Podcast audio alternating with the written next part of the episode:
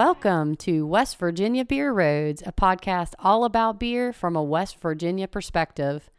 I'm Erin McCoy here with my podcast partner, Charles Bachway.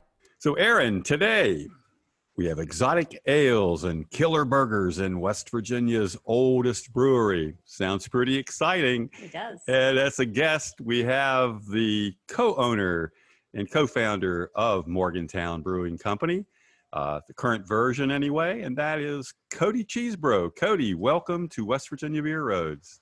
Awesome. Thanks for having me. Yeah, welcome.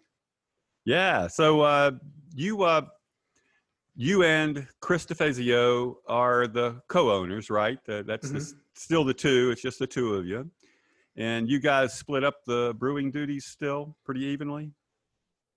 Yeah, we have we've added on two uh, two full time brewers now. So the good thing is we've now ramped up our production a little bit, and we've been able to take a a small step back, but still, yeah, still we're carrying bags of grain up the stairs, and we're there every single brew day. But yes, we have we have some people that help now, but uh, we're still very very involved in the brewing process, in the day to day.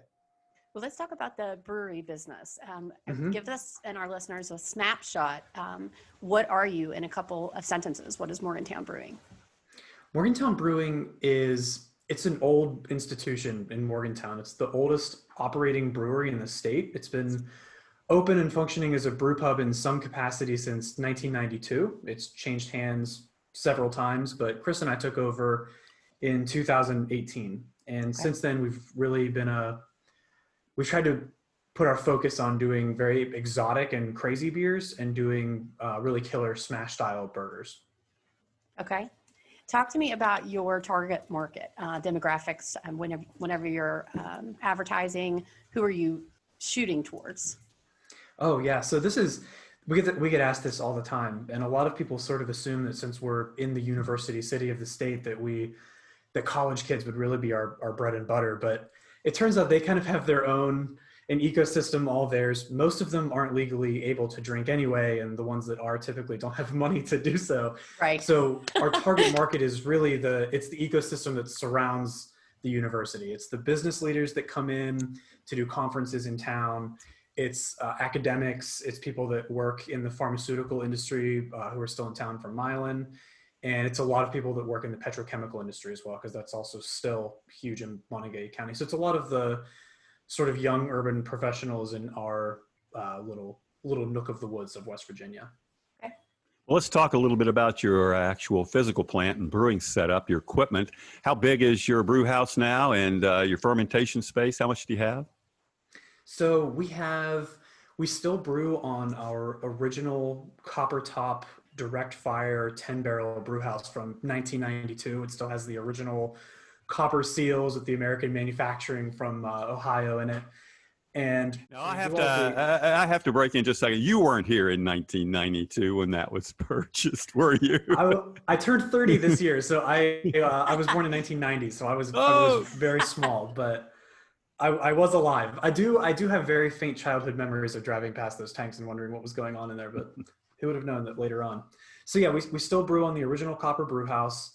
Uh, our fermentation space is let's see, we have 60, 120, we have 130 barrels worth of fermentation space. It's a mix between old tanks uh, that are original from 1992. There are a few bigger ones that were brought in around 10 years ago. And then all of our bright tanks down in the basement are original from 1992. So probably about 80% of all of our brewing equipment is is original to the to the brewery Yeah. and still operating. So, if you were operating at high efficiency, what do you, what would you guess? How many total barrels of beer could you produce in a in a 12 month period? If we were really, really cranking them out and we were Yeah. really doing, I mean, we were in there all day, every day and, and really moving them, we could do about 2,000 barrels in a year.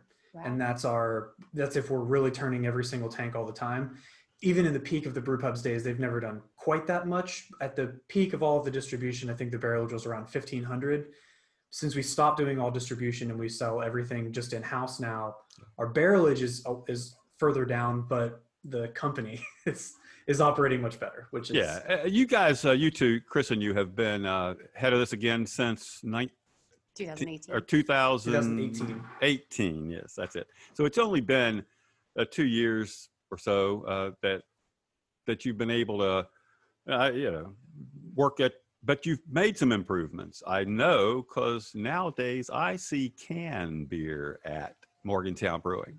Talk a little bit about your Oh. packaging. Yes, so we we have just a small Oktober seamer, so all of those cans are handmade by Wow. our our tireless staff who are canning all day long, usually while they're doing another job as well. Uh, but luckily, we placed a down payment on a Wild Goose canner. It's the same one. We did a trip down to Short Story to can with them for a day and see how it works. And uh, we're super excited for this because it's gonna we're gonna be able to make literally probably ten times to twenty times as many cans in a given shift. So What do they, what do they tell you? A short story that they can produce how many cases of cans in a day or whatever hour? I remember when we were there, we we were there canning, and once everything was set up and running, it was a few a handful hours. I think it was I don't know two three hours of canning, and we did almost 700 cans in that amount of time. So Wow. that was great. I think that Yeah. if, if you have it running full speed, it can do up to a thousand an hour, but it's That'll there's be a adjustments. that will be a game changer for you from that hand seamer. I know you you it's hard work now just to keep that one little cold box door full uh, or half full. Yeah, we're hoping that the idea is uh, we did away with all distribution of kegs because the logistics are it's tough to keep track of all of the kegs and where they are, and it's it's not only logistically difficult, it's also financially difficult to maintain that. So um, we're hoping that once the canning line comes, and we actually got a call today that said January seventh it'll be here. So once that happens, we're hoping to hit the ground running with retail again because it's it's much easier to ship cans out into the world than just go into recycle bins as it is to kegs which go into coolers that you have to then track down and find. Yeah, so back that- to the brewery. yeah. Cody, that wasn't on my list of questions, but I know in the past you had stopped doing any kind of distribution. You, you can briefly address that, maybe get us up to date on where you stand since you brought it up. Yeah, absolutely. So this is another question we get all the time, and people think that we're sort of crazy when we we took over the brewery in 2018, and at that time there were thousands of kegs a year going out to various distributors around the state, and according to state code. Uh, a brewery can't discriminate against distributors, so we have to sell all the same kegs at all the same prices, the same availabilities of all of the beers to every distributor. So our options were either keep this whole big operation going or shut the whole thing down. It turned out that it was costing more money than it was actually making, so we shut the whole thing down. Um, you fast forward to, to today, and our big leg- legislative goal for this year, along with the whole rest of the Brewers Guild, is we're trying to amend the, the code so that distributor contracts have a, a term limit of something like two years. So basically, a distributor and a brewer, they agree they like each other. The distributor is going to sell the beer for the brewer. If everything works, then you renew the contract two years later. If things aren't working out, then you can go your separate ways. Right now, they're contracts for life. And so we're bound to all of those contracts. And so it's either we have to start this whole distribution network back up or just keep it all at zero. And as of yet, we haven't been able to do the former. Yeah, that's uh, that would make a big difference. But you're Yeah. basically hoping that if the legislation passes, then you may rekindle some distribution relationships. Is that what I'm getting? Well, if the legislation passes, then it means we'll be able to do our own distribution, which is, Ah. which is, it's more powerful from a business standpoint because you're able to capture the full margin on the sale, so long as you're able to make the delivery without making it cost too much. Which locally we know that we'd be able to do very, very well, and that's the, that's our first goal is to try to pick a handful of really good local accounts that are going to uh, carry our cans on the shelves and possibly carry our kegs as a tap. Great. But right now, from a legal standpoint, we aren't able to do that. Well, tell me about your tap room and your restaurant um, size and space. In other words, give me a visual picture of the percentage of indoor versus outdoor space that you currently have. hmm So the the building is it's one of the oldest buildings in Morgantown. I think the foundation of it was laid in 1840, something like that, and then so it's pre-Civil War, and then the building was finished being constructed around the turn of the century. Uh, so it's a very very old historic building in Morgantown. The big open dining room is the original location of the Gabriel brothers, like their flagship store where Gibby Gabriel, you know, stocked the shelves with with uh, socks and pants and whatever else, I, I guess. Um, before that, it was a coal mine supply store, but now uh, in, in the 90s, it was converted into a brewery. We have about, with the COVID guidelines, uh, 60 or 70 seats inside with all of our tables spaced out and all of the booths have big uh, plastic partitions between them. And that's your 50% capacity, right? That's about 50% capacity of Okay. inside, yeah. Okay. And then our, our brew house is actually it's a separate building that has then been melded into the original building with big archway walls. So it's a lot of original exposed brick. And then there's a deck which seats about I think another 40 to 50 people outside, which again is 50% capacity because of state guidelines. Okay. Now, a lot of our craft beer fans and brewery, small brewery fans around the state are very interested in the kind of the financial health of our small breweries this year since ever, you know, you heard a lot of stories about business being down and kind of curious as to you guys, how has your business trended this year versus a year ago or 12 months ago? I mean, where, how are you running? What percent? Oh yeah, well, just like I think pretty much any restaurant that's in Morgantown, we rely pretty heavily on the tourism crowd of people generally coming and going in and out of the city. It's a very cosmopolitan metro area in West Virginia, so it drives a huge part of our business. With that being said, our sales from 2019 to 2020 are down. I think it's something like 40 to 50% for the year over. And it's been a combination of the the varying degrees of, of lockdown and slowly opening back up in the spring, which was we opened a little bit slower than many of the other restaurants did, and we opened with slightly more strict guidelines than a lot of the other restaurants did. And we said very early on that we want to make sure that we're one of the restaurants in town. As things started to splinter and people kind of got their own COVID affected everybody differently. And I think some restaurants wanted to be a little more Wild West and let things go. Some wanted to be a little more strict. We definitely wanted to be one of the restaurants that took the guidelines seriously. And we said, we're going to be the uh, a restaurant for the people who care the most and not the people who care the least. So while it helped a lot from keeping confidence uh, among our market, it did hurt financially, but it's okay because they're financial losses that we're going to make up in the year coming now that good news is starting to come out and we think that eventually not too distant future a day will come when covid might not be affecting the world quite in the way that it is right now but Now it sounds like 2020 don't want to yeah sounds like you have you have a positive attitude, so uh, that's good to hear. That Sure. uh, Um, talk to me about what, what brands and styles are selling best for Morgantown Brewing Company. Yeah. So the before COVID, we always talked about how at Morgan Morgantown Brewing we definitely sell an experience. Unfortunately, when everything is in lockdown and no one's allowed to travel, we don't really sell quite as much of an experience. We definitely sell burgers and beers now, but nonetheless, it's it's a taste of normalcy. So what we've noticed is a lot of our flagship beers, like the Alpha Blonde, the Golden Boy Kolsch, the Dark Internet Porter, things that are kind of easily replaced at retail and you can get something that tastes pretty similar to it at Kroger for a lot cheaper, those brands are hurting. But what we've expanded on and what we've done uh, a lot of new recipes with, and what most of the barrelage of our sales is being constituted as, is the crazy stuff. It's like the dessert beers, the sherbet beers, to some degree, hazy IPAs, and definitely the sours. The sours have been the biggest, fastest selling. And if you want to look at barrelage, I think in the year 2019, carry out beer, uh, growlers and cans, this was maybe 15% of all the volume that we sold. This year, it's looking like it's going to be 50, 5, 50 to 60% of all of our beer that goes into tanks is then packaged as beer that's to go, and the other half is actually consumed on site.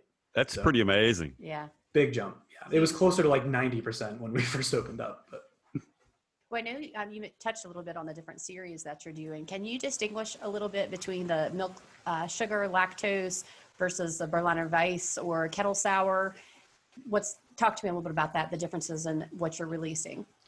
Yeah, so the we have sort of a strange and crazy way of making sours that a lot of breweries are, are doing uh, kettle souring where you put you inoculate bacteria into the kettle and then use you ferment it later.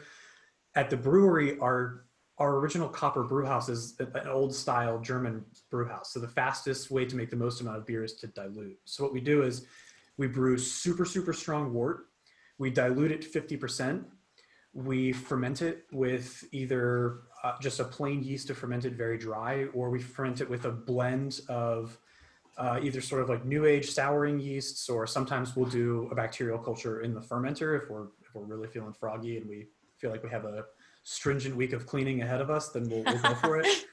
Um, we have certain kegs that we only use for sours because you'll come to find that as you have sours in kegs, then everything that goes in that keg afterward becomes a sour. But some of the sours we add milk sugar to, just like some of the IPAs we add milk sugar to. Milk sugar is it's dietarily restrictive for some people, so we try Right. not to keep too much of it on at a time. But it really does add a nice like uh it, it makes the foam have it's a different kind of sugar that's in it. So it's it's a sugar that adds a lot of body without necessarily tasting super sweet. Right. And in my humble opinion, without necessarily tasting milky either. It, it it blends with the hops and it blends with the sugars that are already present in the malt, and it gives it sort of uh, candy-like flavor and brings everything together to make it taste a little more fruity. I guess I'm curious there uh, among those different styles, are they all equally popular? I mean, how are they trending? The fruit combination as we've come to find it when it comes to fruited beers that's really what makes the difference and uh, people that are lactose intolerant generally they'll be okay if they drink a beer with lactose in it i mean Go ahead and try. there's there's there's varying degrees of lactose intolerance i'm don't make don't take this as me d- saying I'm people kidding. that have I'm dietary no no but I'm, I'm lactose intolerant, which is ironic because my name is Cheese Bro. I generally don't have a huge problem with them. It's it's a it's a trace amount of milk sugar, so it's, uh, yeah. I'm not trying to say that you should just be drinking things that you're allergic to, but at the end of the day, no. People don't generally have a preference if they don't have that dietary restriction. They mostly look for the fruit combination. There's certain fruits that just when you put it in a beer, it's going to sell a lot better. People love raspberries and people love passion fruit. Mhm. And So what? do- What do you, you you can pretty much guarantee if you put out a sour with raspberries or passion fruits that it's going to fly off the off the tap. Ah, yes, this is me unlocking the secrets of, of brewery marketing. Yeah, it's it's kind of an inside joke among the, the, the Yeah. brewing crew with us that we always have a barrel of either raspberries or passion fruit on hand because you never know. Well, talk to me. Um, so we, you mentioned what's really selling well, and and you sort of touched earlier on some of your um, flagship beers that maybe aren't selling as well. Is is that what I got from you earlier? Is that if you had to say what is, you know, I guess Like traditional styles are the ones that are what's, slow. what's suffering as far as what you're putting out there for sales? Yeah, the it's definitely it's the normal pub beers. It, it's our Kolsch, the blonde ale, and I, I think that a big reason for this is the pub beers are really popular among the traveling crowd because they're you know you're stopping in town for the weekend and you're going to stop in at the brewery. You might get something crazy, but a lot of times you want a beer that's just going to go well with a burger for your dinner for that night. When you get repeat local business, it's typically because we're releasing a new beer once a week and we always have something that's brand new coming out. So it's a lot of our the crazy over the top beers that we're selling, that's where we're seeing the most repeat business, especially with beers that are to go. So it's it's definitely we used to keep you know two, three, four taps open for really crazy stuff, and now it's like five, six, seven taps of really crazy stuff because it's it's generally just doing better because it's bringing a lot of the same faces in over and over as people are traveling less and staying home more. Erin, did he tell us about hazy IPAs, which seems to be the I- rage yeah, still yeah. in America? And all, one of my favorite styles. Oh yeah, I, I love I love the hazy IPAs. Same. We have uh it took us a little while to get dialed in exactly how we wanted to be making these because it's the haziness is it's a cosmetic quality. It does affect the flavor a little, but you'll come to find that if you brew a beer intending to call it a hazy, oftentimes the yeast will go awry and you might wind up with exactly what you intended. But if you brew a beer that you might want to be crystal clear, then who knows, it might wind up as a hazy. With all that being said, there are quite a few things that you can do that will really make a beer turn out just phenomenally. You can you can call a hazy IPA. The yeast selection is super important. Our house yeast strain for our hazy IPAs is it's just a White Labs British yeast. That's a pretty generic uh, yeast strain that a lot of breweries use for all kinds of different styles. We've come to find that on our particular system, with the way that we happen to brew, it just makes really nice, smooth tasting, sweet IPAs that don't have a ton of bitterness to them. The other really the most important thing maybe is the uh, the timing of the hop additions. We we're always kind of blown away by exactly how much poundage of hops you have to add to every batch, but we've been upping and upping and upping and upping the hopping for pretty much continuously for the whole two years we've been brewing. And there is a point where it's too much, but we've found that we've we've really nailed the sweet spot with something like 30 to 40 pounds of hops per 10 barrels of beer, which is pretty on trend with what a lot of other big city breweries are hopping. And I guess uh, curious, how well do those sell in the kind of the flow of uh, of beer at Morgantown Brewing? So we've we've noticed that IPAs are more of a on-site beer. People like to come for a burger and drink an IPA. People like to take home the crazy stuff Yeah. because it's it's a lot of times it's going to can trades. We've we've had a lot of uh, canning proxies that come in and you know they've got their five empty egg crates and they want 500 cans of whatever it is and i'm like "Uh, sorry you can clean us out but we're still going to be canning all afternoon i don't know what else to tell you uh, so we've, we've made it in with the, with that crowd and i hope that once our big canning line comes in that we're able to start slinging cases because i think it'll help business Yeah, well, we're entering entering the holiday season uh, soon, and just curious, do you guys have anything kind of stocked up, whether it be uh, beer or food specials and things for the holidays?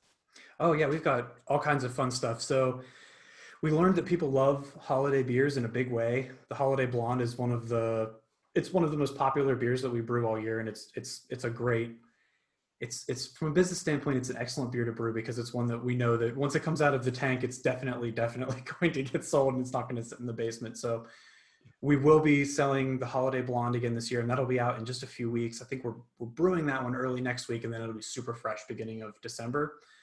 Uh, we have the just got put on tap yesterday, and we're going to be announcing it today. So I don't know when this comes out, but very soon. A few, yeah, it'll be a few more days on us, but Okay, well, yeah. So it's uh, coming out. It came out on Tuesday.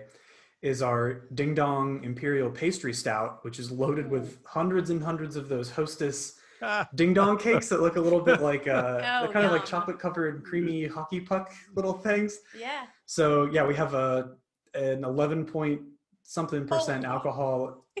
Mr. Goofy Ding Dongs is the name of the beer. Mr. Goofy Ding Dongs. Okay. So that'll be out in cans. Uh, I think the cans will be here next week, maybe week after. Oh, yeah, that ought to flip the brewery's turnstiles and get some people in off the street. Oh, definitely. Hopefully, and then we also have a holiday sour coming out, and it doesn't have a fun name yet, but it's going to have orange, cranberry, vanilla, and cinnamon, which I'm Oh, really that excited. sounds delicious. Sorry. Yeah. Mhm. Um, tell me what you think your outlook is going to be at business wise for the winter. How do you think you're going to survive, or are you concerned about it?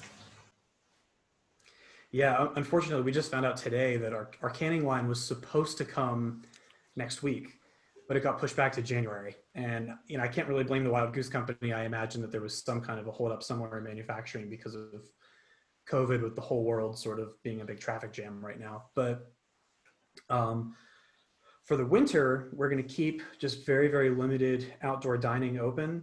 Um, we were part of the working with our local delegates and eventually with the governor very early in the pandemic to get delivery legalized. Right. Delivery is a lot to handle logistically. If it's if it's one of the only things you're doing, you can do it really really well.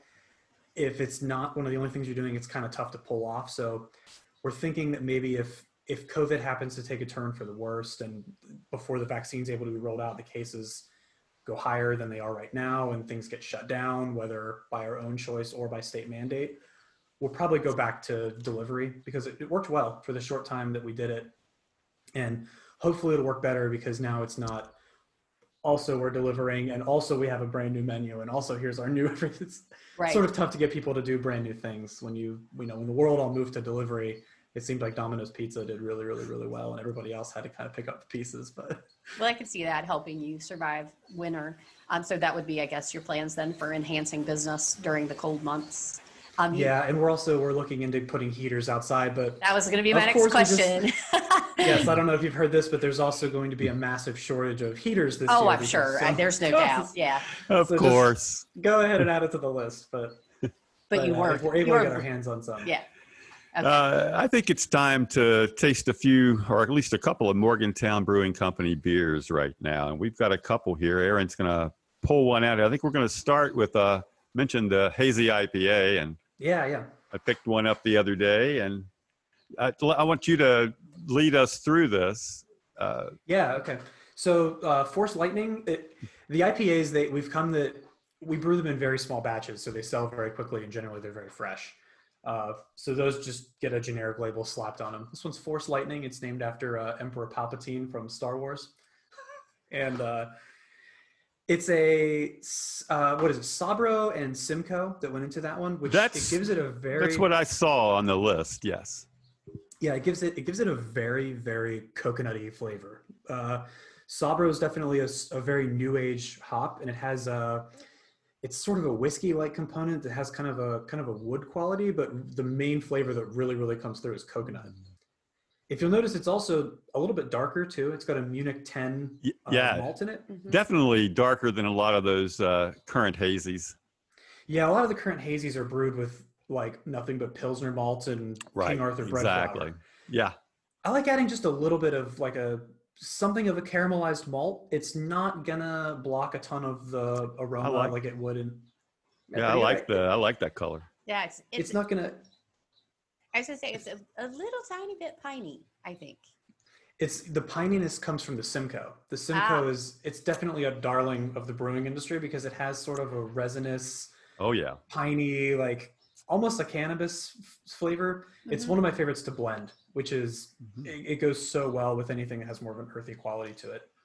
And that's uh, something that we see in, in most of our breweries who are doing a lot of hazy IPAs, or probably any IPA. They're they're they're getting that menu of hops out, and we're getting a lot of Mhm. exotic hops. This um, Sabro, uh,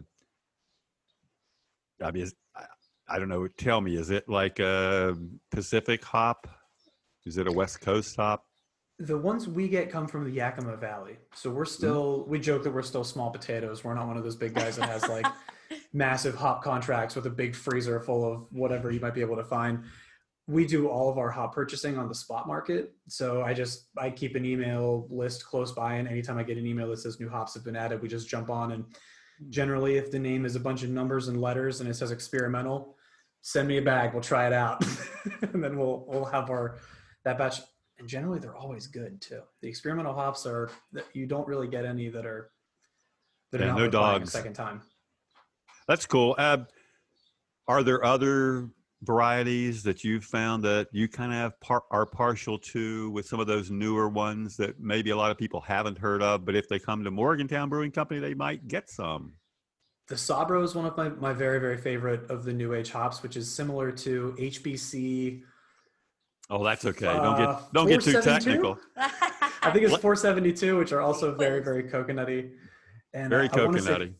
536 might be. I need to Google these numbers to make sure. But Maybe you better use names Just- that yeah. people can see on a list when they see a beer made. Yeah, that's okay. a lot of times we just list experimental hops because they're they're the newer ones that Mm. don't have a cool name yet, like Warrior or Yeah. Magnum. Or something. That's true. I didn't know if there, you know, like so many people have used the, um, uh, well, like Citra, Motueka, whatever. Uh, what are some of those typical blends that people put in the in the popular hazy? Azacca, Mosaic. Yeah, and they're all very good. I don't know that Yeah. there there are a ton of difference in them, depending on maybe how the brewer handles the hop additions. That'll make a difference. We've come to find that if we're doing, we usually do 10 barrel batches of blonde. We'll do 40 total pounds of hops, 10 in the whirlpool, 30 in the tank, and it's going to be Yeah, bueno, bueno, bueno IPA every single time. It's, it's you lose a ton of beer because dry hopping, the, the hops just swell in the tank, and you lose, you know, three, four barrels of, of actual servable beer. But Right. that's six barrels that you're left with. Oh my goodness, it's so good. so good. well, I know uh, you, uh, you learned years ago, well, years, you know, three or four years ago, that if it said Citra Mosaic, you know, combination, I was probably going to like it, unless the brewer Yeah. just was a, you know, wasn't any good. But I mean, typically you'd you'd find ah, that's a good combination. It, so I imagine there are other hop combinations that have worked for brewers around the country, and um, you've picked a couple, I guess, that's worked for you. the combinations like this Simcoe and S- Sabra. Simcoe and Some people say Sabra, Sabro. Oh, I Sabra, yeah. Sabra, I, I, You correct It- us. Citra is is another darling of the industry. It's it- right. pretty much anything that you blend with Citra is always going to taste good. If you blend it's it with good. Cascades, it's going to taste classic but a little piney. If you blend it with something new age, it's going to be really tropical and fruity. It has a way of bringing out the other flavors of other hops. El Dorado is one of my other favorite Oh, right. because it's it's candy like. It's very it gives it sort of like a peachy candy kind of flavor. Yeah. And do you are you do you subscribe to the school that says that it, it, if you add the right hops or the right fruit addition, then it'll help your Untappd ratings? Well, that's what I, I- hear. People think that certain one certain styles, I mean, will get or certain fruits get a, a lot higher rating every day every time. Yeah. Untappd is it's it's the wild west. It's such a uh, it's such an uphill battle all the time. But from what I have come to find, there are certain fruit combinations that really really work, and self-admittedly, there are some that just don't. And we've come to find that with sours, if you want to get a really killer rating on a sour, pick one very very tart fruit and one very sweet fruit. So like a sweet fruit like a mango goes really really well with a tart fruit like passion fruit. If you do something that's a little more sweet, like a raspberry, then add like a cranberry or something that's going to bring tartness to it. The ones that love we've personally had a lot of success with have been have been blends like that. One one tart and one sweet. Well, that makes sense. Listen to. Missy Elliott was our highest rated, Oh, and that yeah. was raspberries and lime. So the lime is very very tart, and the raspberries are a bit tart, but not you know killer. Yeah, as we get into this next uh, beer we're going to try, and you can introduce it, Cody, Oh, yeah. so we get the correct name because I couldn't quite tell. Uh, So this sure. is the most polarizing beer in America. this is Honeydew Sherbet buckets. So this beer is is literally just it's a it's a heavy blonde ale that we brewed and fermented very dry, and then we adjuncted into the beer a whole bunch of honeydew sherbet. So it is it is a 100% dessert beer through and so through. uh, this is it has real sherbet, uh, honeydew sherbet in the beer, not It actually not has. Yes, it has Just- such a high concentration of honeydew sherbet in the beer that if you were to put that into a slushy machine, it would actually turn it into a sherbet. So this beer is for people that can afford their insulin. This is a beer for people who love sugar. If you like sweetness, it's a great it's a great dessert finisher. So it it has a bit of a tartness to it just from being fermented dry, um, but most of the flavor is going to come from honeydew honeydew sherbet. Yeah, it It also smells has chlorella in fantastic. Uh, Yeah, we also- were gonna. yeah. Talk about a bit. that. What Yeah, the heck is that? Please. Chlorella is a kelp superfood, which uh, it has a, f- a flavor similar to matcha. The intent was that it was going to turn the beer green. Turns out it doesn't actually turn beer green; it all sinks to the bottom. But it does add tons of antioxidants, so you can take that home with you. So I think this, it works better as a food coloring when you put it in like dough or something that holds it. yeah, I don't think the color came through. yeah, definitely not. no. It's Hey, um. Cody, uh, this says unpasteurized, unfiltered. You know, I think all your beers are like that. Mhm. Uh, but this one doesn't have the actual milk, sugar, lactose added. It just it has real ice cream or whatever you want to call it. Yes. So that one, it didn't actually get adjuncted with lactose by us. Right. But there is lactose in sherbet. So that it, it still does have dairy in it. So it Well, has sure, like that sure. sort of creamy quality. But Yeah, and and are there any hops in it? no, there are no no hops whatsoever. I, I wasn't tasting beer. any, but I wondered. Yeah. I found it. a lot of people taste it. They say, "This is good. This is not beer, but but this is good." And I'll I take it. Pretty interesting for the style. The ABV is seven point seven percent, which is higher than I guess I would expect it to be. We've come to notice that the the gimmick crowd they come to have fun.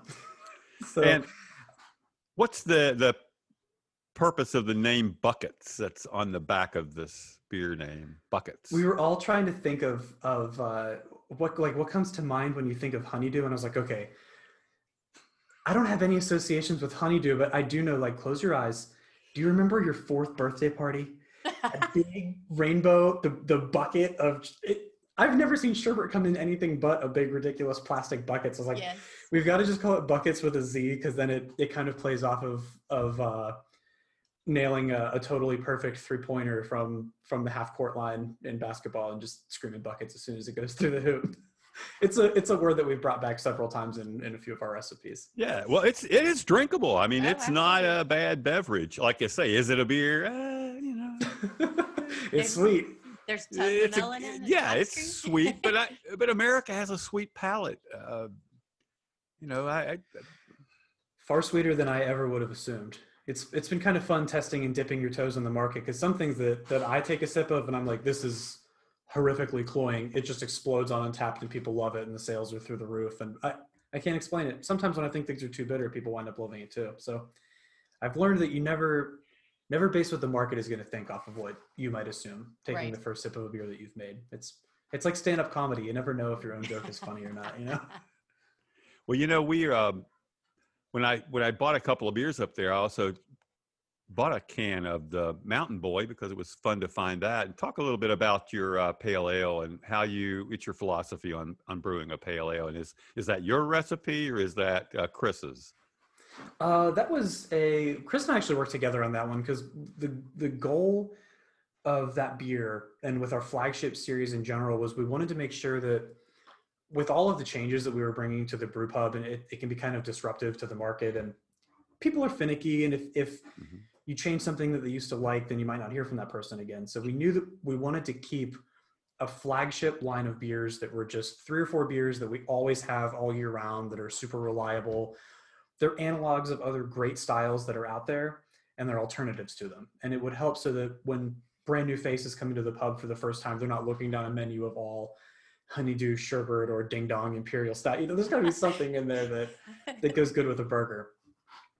I personally just love drinking session beers but when i'm when i am drinking I, I like drinking something that's a little bit more palatable. I guess in my younger years i liked the big heavy crazy obnoxious high gravity beers and now it's fun because i've learned how to make those so i can keep them in the market without having to drink them all the time myself. But the mountain boy specifically we wanted to make just a classic american east coast pale ale with some caramel malts um, a little bit of vienna malt to give it kind of a bready backbone and then we hop it with only citra and that's it. It's just a it's just a very simple classic american pale ale. And the idea is we want to have something that somebody comes in they're familiar with craft beer but maybe they're not super super well versed and nuanced in all of it it tastes a little bit like a sierra nevada. That's the best way that i could describe it. In my opinion it's better. It's a little more tropical more fruity a little bit more bitter maybe but overall you're not going to shock any palates by cracking that can open. Right, and that's plus it's that- got really cute label art. And it's important and i and that's something we we're going to throw up some pictures of some of these cans. I want you to talk a little bit about your designer who does a lot of your your labels and talk a little bit about that relationship please Oh yeah, yeah, yeah. So um, we when we started canning, we did everything just in generic labels that were black and white and extremely clinical and, and just hideous. And for a little while, we kind of debated like, okay, are we going to try to like, do we know anybody? Like, do you want to make the cans? I I- like? I'm not a graphic designer. I wanted somebody that was actually going to bring a life and a personality and a, a brand to these cans and I'm so happy that we had Liz Pavlovic design them. So she, runs a, a design company called Liz Pavlovic Design. She has her own sort of like cartoonish merchandising brand called uh, Keep On Creeping On, which is all based around West Virginia paraphernalia like pepperoni rolls and ramps and the Mothman and the Flatwoods Monster. Her artwork is totally worth checking out. I'm, I'm always very humbled because her her social media presence is bigger than the brew pubs. So when she posts that she designed our cans, there's typically more of a response than when we post that we have a new beer out, which is you know that you're working with a good graphic artist when they have a following that's that's that big. And um, I think she's done a really great job of of giving a, a sort of fun-loving, uh, cheeky personality to the to the brand that's very cartoonish, but also it's kind of sexy in a fun way too. It's it's Yeah. so it's just silly and whimsical and and over the top and and I really like it. I don't. I couldn't have been more pleased with. Yeah, so so she did the dogs like on the Golden Boy and Mountain Boy Yes. or whatever the yeah. Yeah, she she put the like- mountain boy uh, with with um the golden retriever climbing the mountain, and the the alpha blonde is all the different dogs watching alpha the the main the main dog with her long flowing blonde hair, and then all the listen to series as well has been these really really beautifully angled hand drawn pictures of the fruit just like splashing citrus juice all over the front of the can. It's they're I, I think that I've really liked them and the market's really responded well to them. And I, I think that the a lot of the the exposure that we've gotten from people sharing our posts and from people recognizing our cans out in the world could largely be attributed to to the artwork that's gone on them. That's good. Say her name one more time. Liz Her name's Liz Pavlovic. Pavlovic. Liz yes. Pavlovic. Yes. It- it- and it's good And that keep on uh, creeping on is her brand. Uh, thank you for using a, a local artist and West Virginia artist to, for your can Mhm. art. I think that's wonderful. We're seeing a lot of brewers around the state do that, and it's really helping create a little art market out there Sure. and uh, business for some of our creative people in the state beyond brewers. It's love love that uh, collaboration. Um, talk to me about a big imperial stout. And any of that going to be brewed You must make one in the winter somewhere. at some point? Oh yeah, so we we do generally when we make our imperial stouts, we we always do them with adjuncts. So we have a couple of different base recipes that we use. The the one that we use the most often is uh, it, it was actually the Liquido Fundido, the the base stout. We have that one, and then we have another one that we've jokingly affinitively called uh, Scud Missile because it's a it's a more Russian style imperial stout. So that's the one that we brewed this most recent time for Mr. Goofy Ding Dongs. So um, our imperial stouts we always shoot for at least 11% or above Sure. the first one we did liquido fundido was um, habanero peppers cinnamon cacao nibs and vanilla like a like a mexican hot chocolate we did one with raspberries and cacao nibs which was like a dessert style that was more for like the valentine's day crowd um, we did one in buffalo trace barrels that we aged for an entire year that wound up being Wow. like much much more alcoholic than it was when we put in so thank goodness we passed the uh, 15% uh, ABV limit before we released that beer because we, we pushed it pretty close and the most recent one we've done is mr goofy ding dongs which is That name cracks me up. It's- So that, know, yeah, I yeah, well, I was same thing. thinking. I mean, I heard you talking about that earlier, but then it was like I thought you're so all your imperial stouts are in that vein. I mean, that's where you, if you're if if it's an imperial stout from Morgantown, it's going to be a little bit wacky, maybe. I, little think different. so we we've come to find that if someone's buying an 11% dark beer they're generally not looking for anything that's quote unquote normal they they want something that's a little bit you want a story to tell to your friends when you go home so right. Um, yeah, but that way we just threw hundreds and hundreds of ding dongs right in the mash tun and, and dissolved them with the rest of the sugar. And then we added after that, um, it was, I don't even remember, it was, it was almost 100 pounds of marshmallows that we dissolved it into the kettle. Wow. Yeah, well, it, but it all fermented out. So it left behind just the, the marshmallow flavor without the sugar, which is great. So yeah, it's brutal, but Sounds it's, it's always a fun brew day because it's you know double the grain everything's chocolate flavored and the beer looks like motor oil but I imagine it smells fantastic there. yes when i when i came in uh or i guess i was there first thing in the morning but when the servers started to arrive and the guys that worked in the kitchen they walked in like what's that smell? I'm like does it, does it smell like ding dongs to you?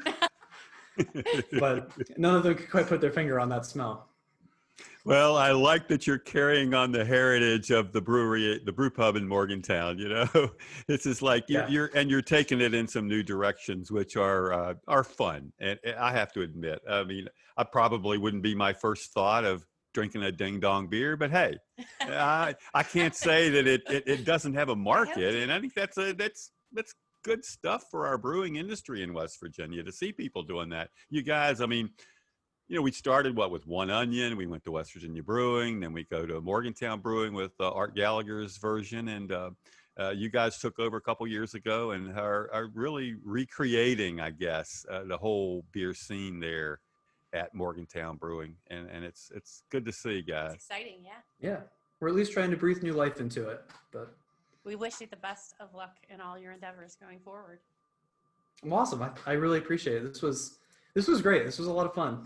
Good. Yeah, we'll have to do it again. I'd love to catch up with you, you know, every six months or so, something like that, and, and make sure that we uh, keep West Virginia beer fans up to date with what's going on in Morgantown because, especially now that you don't distribute, you got to go to Morgantown, folks, to get this beer. I mean, it's you, you can't get it in Charleston, can't get it in Huntington.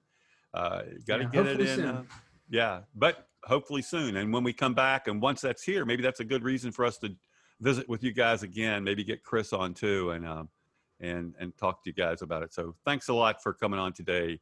That's Cody Cheesebro from Morgantown Brewing Company, Morgantown, West Virginia. Again, we got the heritage as West Virginia's oldest brewery, small brewery or brew pub uh, from about what 1992, right when it Mhm. founded, I think. Yeah, there you go. Thank you so much, Cody. We appreciate your time today. Awesome. Thank you to both of you. All right, cheers it. from West Virginia Thanks Beer lot. Roads. This brings us to the close of another podcast.